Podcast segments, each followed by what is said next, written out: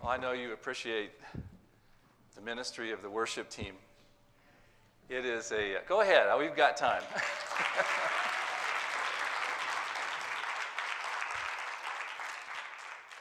Stephen Covey, in his marvelous, wildly bestseller book, The Seven Habits of Highly Effective People, said, I want you to begin with the end in mind. So I'm going to begin with the end in mind this morning. The very last book of the Old Testament, some of you call it Malachi. In, in Italy, we call it Malachi. But I want to read the very last verse of the Old Testament, the very last verse. And I want you to uh, listen to God's word, and we're going to bow our hearts in prayer. So glad that you are here today. That's right. We'll take time to do whatever electronic thing, if you have uh, still something that looks like this, that's fine. Malachi chapter 4, beginning with verse 5, the very, very last part of the Old Testament says this See, I will send you the prophet Elijah before that great and dreadful day of the Lord comes. He will turn the hearts of the fathers to their children and the hearts of the children to their fathers. There is a powerful movement that is about right now, and that is to try to understand what's going on in the lives of the young people. My goal today is that you would leave today with the heart that is enlarged and in many ways, a heart that is broken for the teenagers of our church. I put in the pastoral message, you can take a look at it in your bulletin. I want to read it to you about venturing into a teenager's world.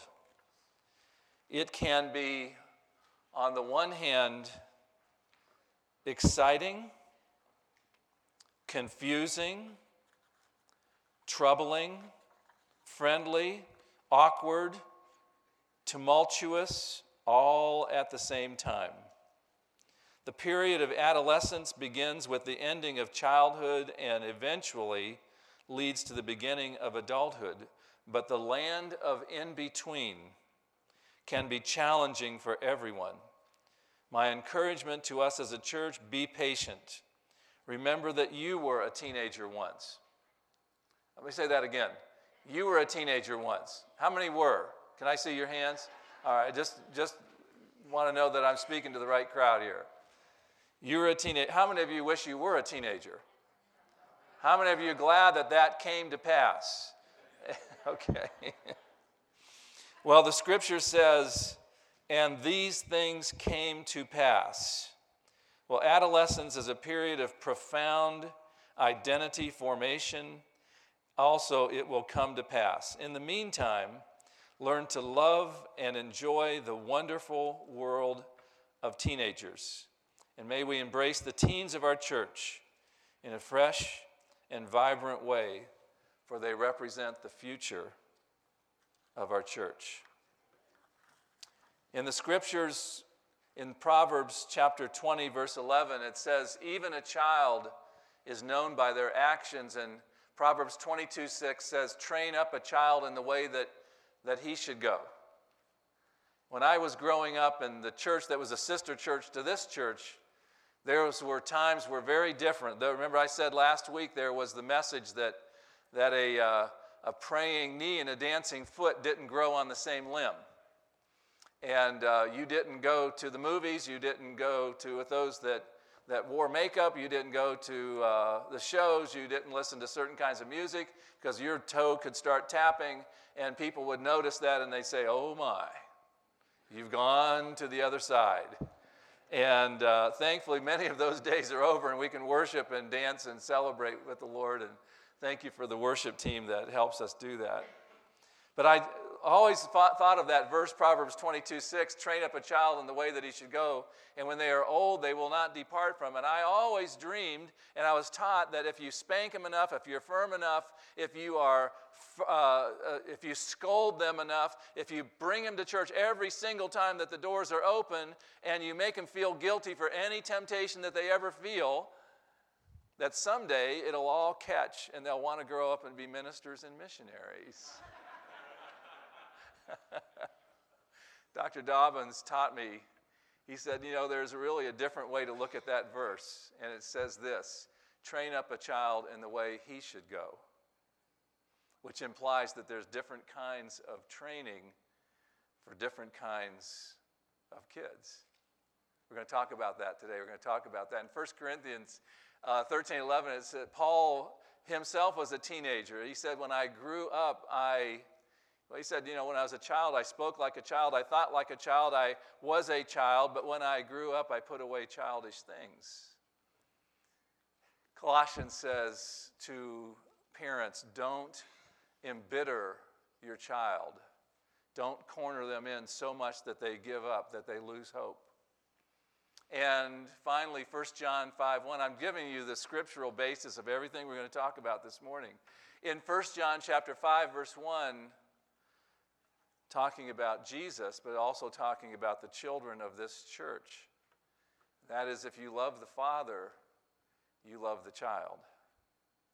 And one of the things that I want you to come away from today, and I'm praying God's Holy Spirit will help us, is that your heart as a church, as a community, that your hearts would be enlarged, that your hearts would be broken for the children, for the teenagers of this church. Let's pray together. Father in heaven, now we just come. We thank you for the time of worship, the time of giving, the time of celebration, the time of greeting. And now I pray that, Holy Spirit, you would do a miracle and take this truth of your word the long distance from the head to the heart. In Jesus' name I pray. Amen. We're going to talk about teens today. We're going to talk about venturing into a teenager's world, and we're going to talk about a teenager's what's going on in the life of a teenager. Think about what happens, and teenagehood starts actually a lot earlier nowadays, and it lasts a lot longer these days. Sometimes teenagehood or adolescence starts as early as age 10 or 11, and in some cases, adolescence now is moved up to age 25, 26, 27. That's a long period of time. We're going to find out what's going on in the life of a teenager in their body, in their mind, in their emotions, in their social life, and in their spiritual life, and some practical ways to love our teens. Because oftentimes we're saying, What happened to my, read it, nice, respectable, happy, obedient, I want to be with you all the time, mom and dad. Whatever happened to that child? Because sometimes now they're saying, my goodness, things have changed. What happened? Where is my child? Have you ever felt that way? Now, I want to say this to you. Please look at me, eyeball me for just a minute. Every, every one of us has a responsibility to the teens of this church. I'm going to say that again that every one of us has a responsibility to the teens of this church. And one of the things that I want to see happen today is that there would be a revival in our hearts, an enlargement for the teens of this church. Because so many things are happening in their lives. The, their bodies are changing, some amazing changes. Uh, their voice is changing, their energy is changing, their sexual desire is changing. We can talk about that in church, can't we? The fact that they go through puberty and hormones begin to flow, and it just creates a lot of confusion. And self concept is huge, and body image is huge. I've talked to several teens even this week about some of the changes that are going on in their body and what's going on. And sometimes teenagers are saying, you know, my parent at one time says, grow up. And then when I start acting grown up, they say, what do you think you're doing? You're still a child and that goes on. And then, of course, when puberty hits, usually the girls, it gets them about two years before the boys. And it's not unusual for a seventh grader boy to be looking up at the girl who's about three inches taller than him. And he says, Do you want to go together? And she looks down at him and says, Of course. That happens because of the changes that are going on in the body. And then, of course, the guys begin to change too. You know, one of the first signs of boys going into puberty is their feet and their hands start to grow. And by the time they're in seventh or eighth grade, they're already wearing size 10, 11, and 12 shoes. If it's the right shoe, I've been told by a seventh grader yesterday. I was interviewing him about the message today. He said, It's got to be the right shoes. They've got to be Air Jordans because you've got to be cool. And then, of course, one really big thing for boys is that first facial hair. I still remember I was in 10th grade in my biology class, and the teacher looked up, and I don't know what she was thinking. She says, So, how many of you guys are shaving already? And I'm there just dying. I'm kind of trying to find one. And I say, I pull it out. I say, Yes, I'm shaving. And Leroy sitting in the back of the room, oh, I've been shaving since about fourth grade.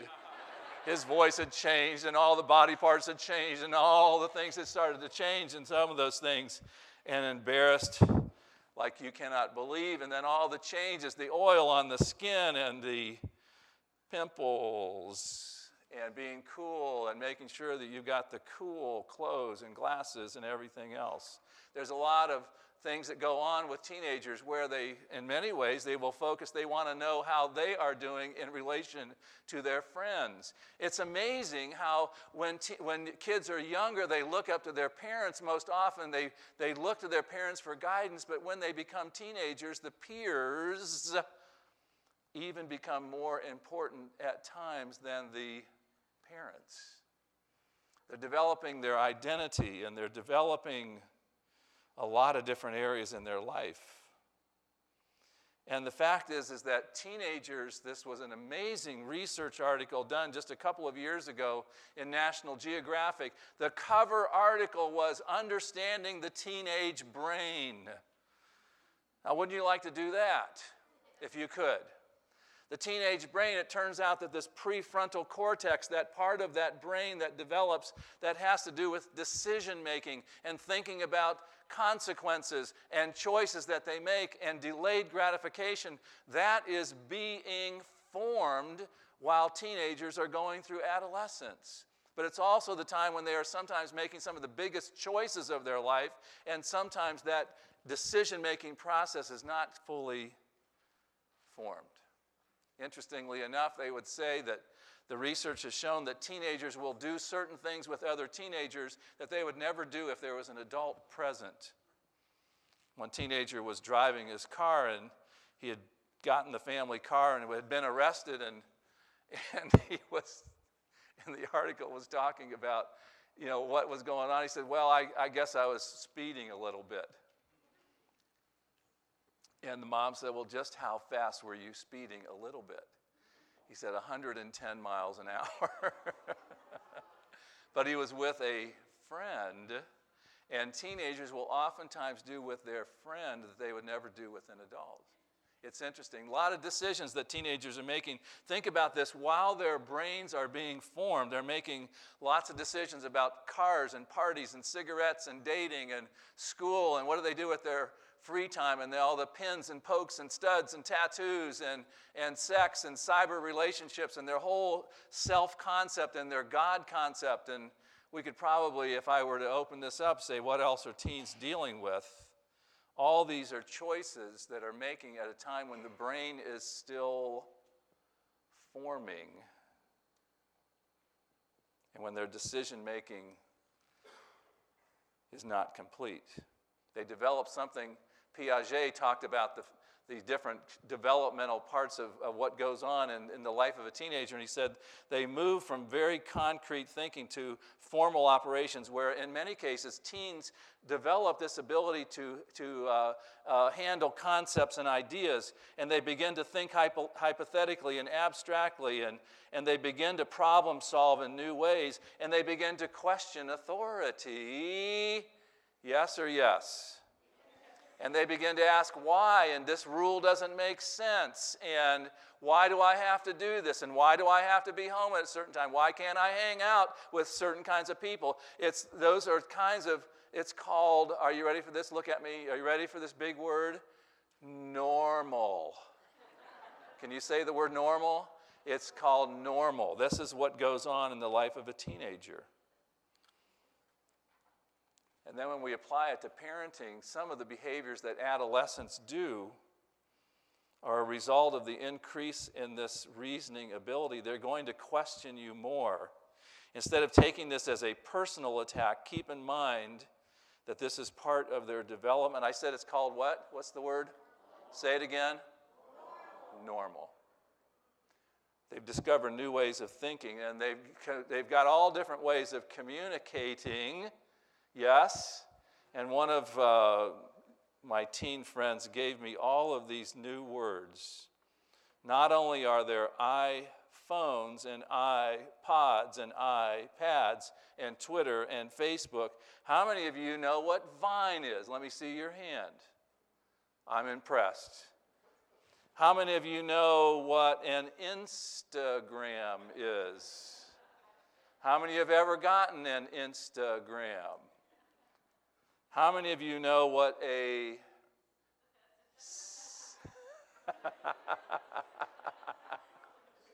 How many of you know what a selfie is? Come on, let's talk about it. That's right.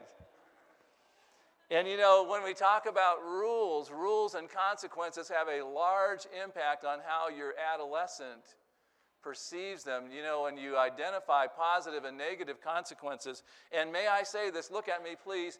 Teenagers want want to know where the limits are. Now, they're not going to tell you, I want to know where the limits are, but trust me, I'm a psychologist. I know these things. And teenagers really want to know where the limits are, but they are normally, I'm using the word what? Normal. They are going to test the limits. And some parents are thinking, oh, my teenager's gone to the devil. What am I going to do? Oh, Lord Jesus, help us. And it's called what? Normal behavior. So, my recommendations are the fact that you watch some of the buttons that you push for teenagers preaching, labeling, questioning your teen's restlessness not tolerating experimental behavior. And of course, there are limits on all of that, but the fact is, is that your teen is growing not only physically, intellectually, emotionally, socially, spiritually. Your teen is going to test the boundaries. Your teen is growing up. The brain is being formed. They're learning new ways of thinking. And that's called normal. normal. And teens know how to push buttons as well. Oh, you never let me do anything. Oh, you don't love me anymore. I hate you. I hate this family. They sometimes swear. Listen, it's not the end of the world. They're not on their way to hell if they try some new language. It's not the end of the world. God can handle it. Trust me uh, a disgusted look. Okay, let's try it. Let's, let's just practice so we get the drama out of the way. Oh. oh. The rolling of the eyes. the whatever. Can you say whatever? Whatever. And roll your eyes at the same time? Whatever. That's a button pusher. A teen says, I hate you. I hate school. I'm not going to school. And the parents, I always say to parents to say to the teen, you know what?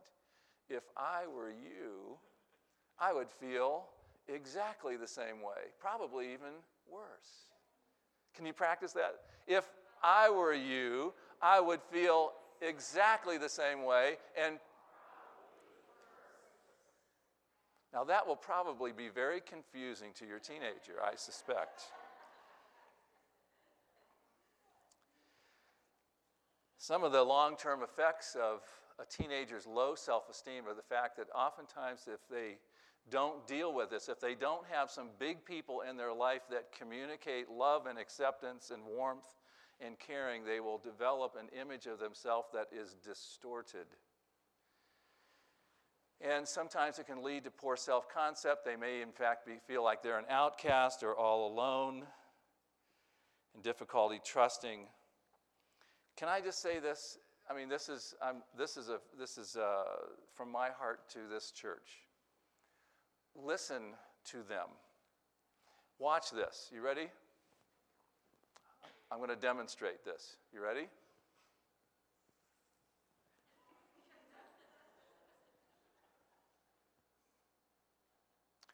The scripture is very clear about not answering a matter before you hear it and listening far more than we are talking.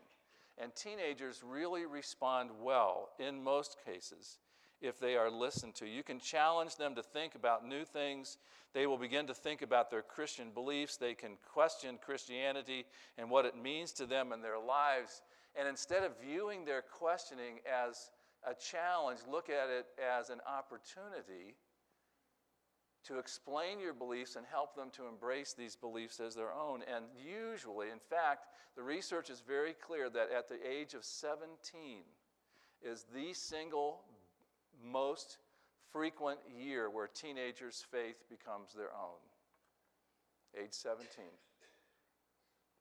It's an amazing thing that, you know, when we set rules and consequences, that they should be clear. This is part of real life, and throughout life, there are positive and negative consequences for behaviors. God established this. God gave Israel lots of rules. Listen, can I just say this? God Almighty had problems with his kids too. Would you agree with that? From the very beginning, he set the rules and the rules were broken, challenged. Did God really say that? I mean, doesn't that sound familiar? Did mom really say that? Did dad really say that? That's what happens early on. And some of the things, some recommendations for rules that I have is that, that they be lean and clean you have some rules about grades and expectations about school, some rules about the use of technology, the, some rules about friendships, some rules about certain behaviors like curfew and drug and alcohol abuse and respect and sexual behaviors. And you have some rules about the car keys. One of the big rites of passage. So let's talk about venturing into a teen's emotional world. The best form of teaching is modeling. They're going to oftentimes have very volatile emotions. You know what the word volatile means? That's just a big technical term, which means they're up and down. And often they're going to have some mood swings. And one of the best things you can do for a teenager is to do what? Listen and and listen. And then speak. Seek to understand your teen's personality. Let's talk about there's six basic personality types. This is, this is fun for a psychologist to be here.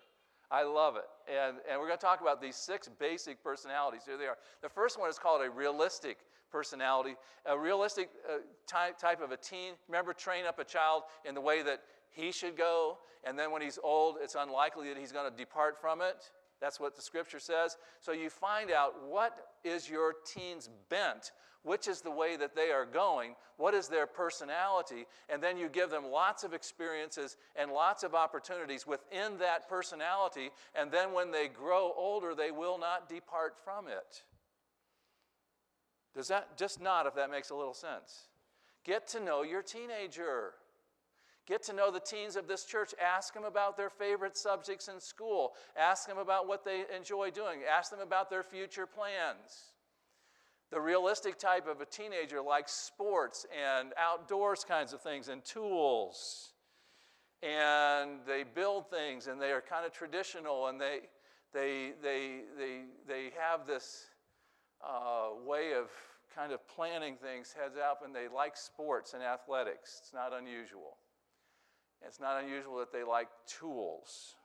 I did this one time with my son. I made a big mistake. My middle son, who's very artistic, I tried to give him lots of experience. I thought I was a good parent. After all, I'm a psychologist. I should know. But here's my artistic son, and I took him to a hardware store. I said, I said, We're going to go and just smell the tools. ah, ah, the grease. Oh, man. And he looked at me and he said, Dad, that's the stupidest thing we've ever done.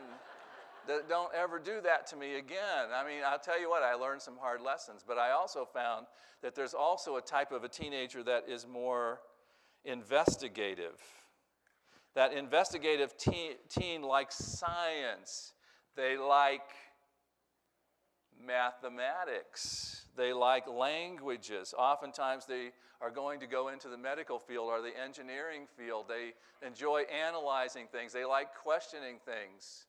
They are very curious. Even as younger children, they're curious. They like to build things. They're very involved with technology. They, I mean, the look on this guy's face, he couldn't be any more happy that he's got an Apple computer. and he's got a little protege there he's kind of bringing along. And the fact of the matter is, they like science and they like investigating and computers.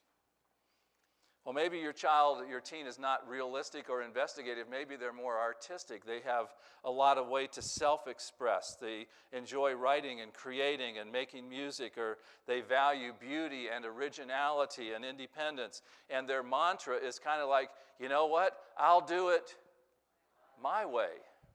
And they oftentimes will be involved in writing and, and uh, uh, creative things and making things and music and drama. And with many teenagers, there is a lot of, lot of drama. Oh, whatever, you know. Well, maybe your teen is a social type of a teen where that, and, and by the way, I think this church is loaded with social types. I mean, to get you into a service is amazing because you like to talk with each other after the service, you hang out with each other. There's groups all over, and, then, and I think that's a wonderful thing. That's part of the body of Christ. That social teen is a teen that likes their friends. They're always doing selfies and Instagrams. And that social teenager values cooperation and helping and teaching and training. They, they enjoy being with others. Well, there's another type. It's called an enterprising teen. The enterprising teen is the teen that, that is really very much of a leader amongst their peers. They kind of rise to the top. They enjoy teaching, training. Usually they're seen as, at times, just a little bit bossy. Does anyone know a teen like that? How many of you were a teen like that? Let's be honest. They tend to rise to leadership. They tend to be in charge. They tend to, when they're in a group, the group looks to them. When they're in school, the, the others in their class say, You ask the teacher if we can have extra recess. That's the enterprising. And then one final one. by the way, they, they take charge, they're leaders. And then you have not only the realistic, investigative, artistic, social, and enterprising kind of a teen, but you've got a teen that's very conventional. Some teens, believe it or not, there are some teens that are very conventional and you've never had to say, clean your room. Does that seem like amazing? I mean, their room is always clean. Their sock drawers are color coded. Everything is in its place. All that they've never lost an assignment for school. I mean, these teens are like Oh my goodness. And they value accuracy. They like things to be just so. They like to plan it out. And if you surprise them too much, they get a little bit nervous. That's the conventional kind of team. But that kind of team values accuracy and stability and efficiency and standard. They go to bed at night reading standard operating procedure manuals. But you know what happens with these teens? They end up growing up to be the people that count the money, and they are business people, and they oftentimes will get into programming, and they will oftentimes lead through that kind of technology. Here's the point listen, okay? Train up a child in the way he should go.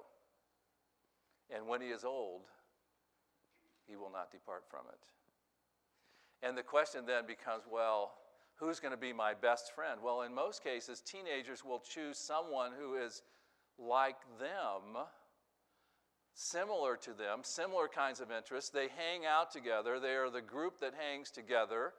As they used to say, birds of a feather flock together. That's actually pretty wise advice. And they will oftentimes end up being best friends with someone who is most like them. Who's least likely to be their friend? Probably someone that's least like them. Now, the big question becomes for teenagers who am I most likely to marry? Well, I'm not going to tell you. You have to wait till we talk about marriage.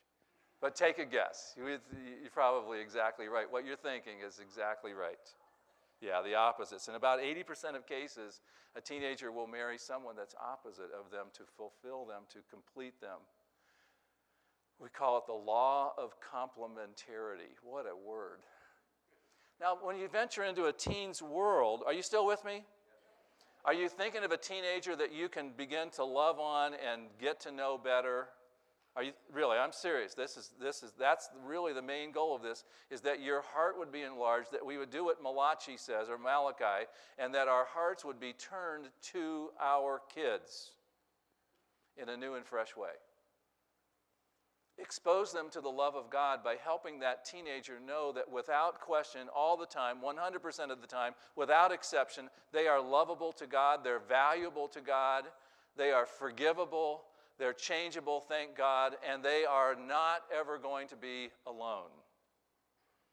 That's what a teenager needs to know from the big people in their life. They need to know that somebody cares about them, that there's empathy for them. And that means, listen, here's, I mean, listen, let's not get tangled up in the words. The word empathy simply means you get into their world. You try to, as hard as it may be, you actually try to think what they're thinking. That may be a challenge. And you get into their world and you do that by listening to them. And you realize that so much of teenage behavior is called what? Say it normal. Most teenagers expect to be disciplined, but teenagers resent being judged. Don't always assume that a teenager has an evil motive for what they do. Teenagers are struggling today with all different kinds of temptation when they're hungry, when they're angry, when they're lonely, they're tired, if they're bored, if they're anxious, if they're depressed. The enemy is going to try to bring them down and bring discouragement, and they oftentimes will make bad choices, oftentimes on the internet. And pornography is a huge issue, and getting into some of the different things. Listen, can I just say this? Enlarge your heart to the kids of this church. Let your heart be broken for them. They are the future of this church. I mean, I, I want you to hear that passion. They are the future of our church. Love them. Get into their world. Venture into a teenager's world physically, intellectually, emotionally, socially, spiritually. Get to know their personalities, whether they're more realistic or investigative or artistic or social or enterprising or conventional. Get to know them. Nurture them, admonish them, give them some healthy boundaries, but have mercy, be approving much more than you are disapproving. Teach by modeling. And then, listen, this is going to sound almost weird, but here it is do something generous towards the teenagers. Like, wouldn't it be neat if the teenagers of this church this week got a card or two or ten from somebody that had a little gift card to Panera's, Chipotle, or some other place where a teenager is likely to hang out or like that kind of food? Wouldn't it be neat if they had a little card that said, I just want you to know, uh, I haven't gotten to know you really well, but I want you to know that I love you, I care about you, I'm praying for you. Don't you think that that would anchor a teenager to the church? I mean, in, in all honesty, don't you think that that would have something when you serve them with small gifts? Maybe fill up their tank with gas. Maybe make breakfast for them. Not in bed, but that's going a little bit far. But maybe just make breakfast for them. Do something special for them. Hug them appropriately. recognize that they need prayer.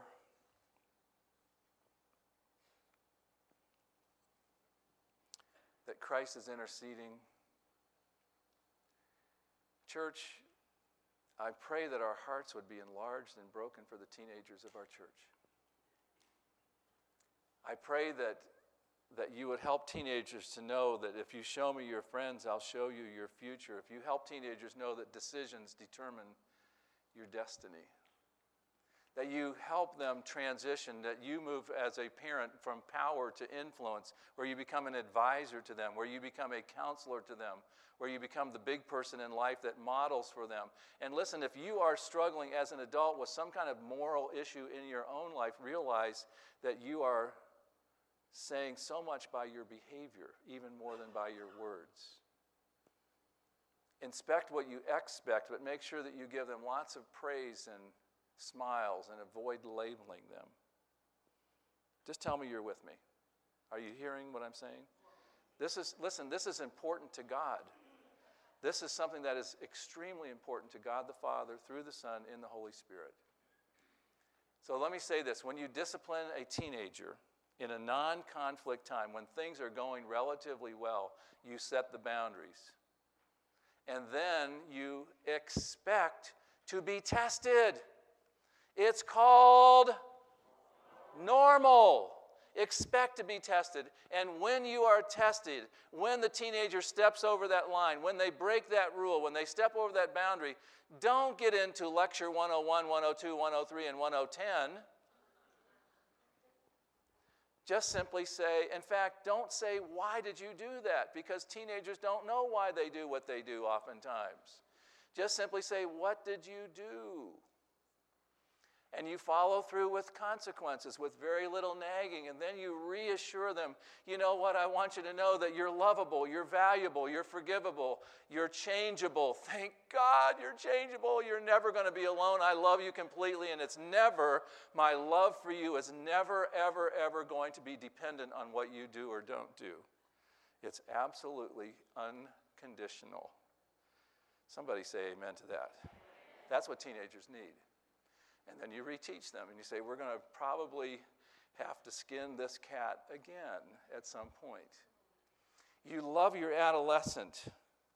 With changes in adolescence, there comes the opportunity to release your child in whole new ways. Be a little bit playful. If they don't get up, when you ask them to get up, get a squirt gun. that did work for us uh, for a little while. They did not like that. Getting, getting squirted, that, wouldn't that be awful? It works. but have some fun with them. Be a little bit playful with them. Not everything is a crisis, even though everything seems like a crisis, and I can't believe this is happening, and all the drama. Look for ways to spend time with them that's not focused on rules and consequences. Instead of trying to solve their problems, do what again? How many times have I said it already today? Do what? Listen to them. Listen, listen, listen, exactly. It's called normal. Get to know, listen, and I'm going to close with this.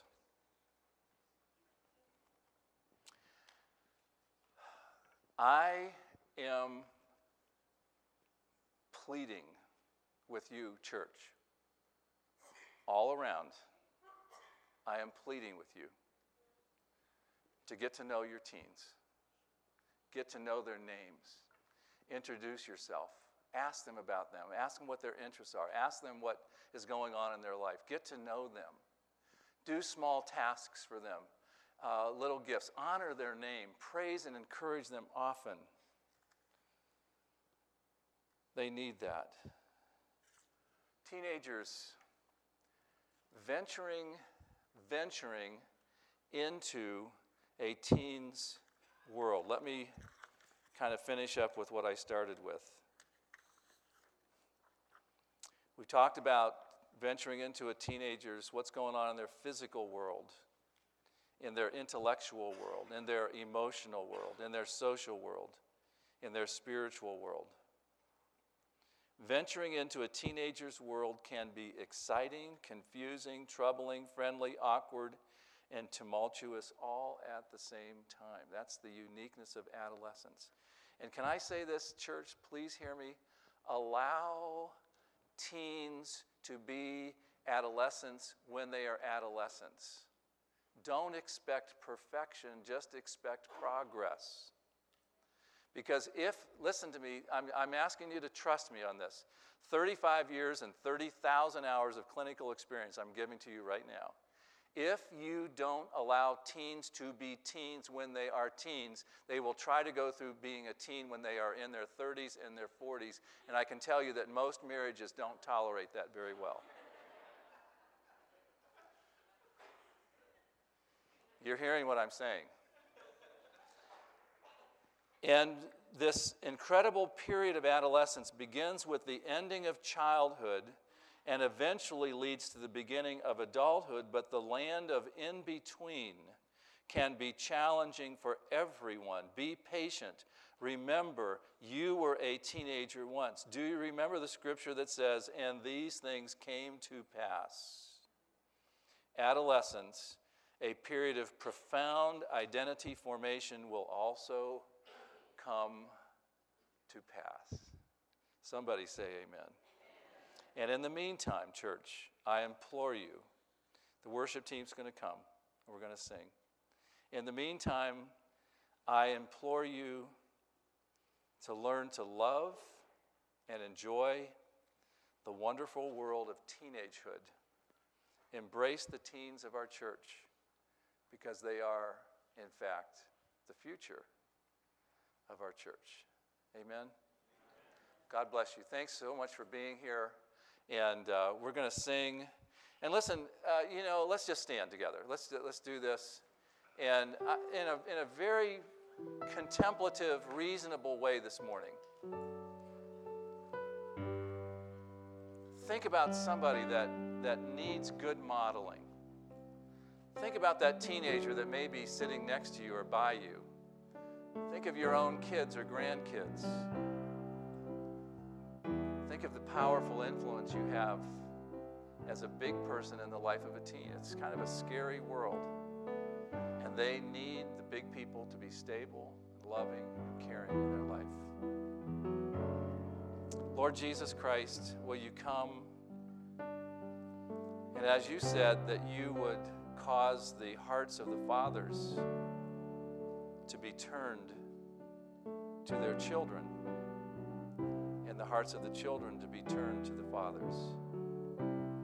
Lord, help us to realize that the parents of our church need help, the teenagers of our church need loving. And I pray that as we just worship now and, and bring this message deep to our heart, help us in Jesus' name.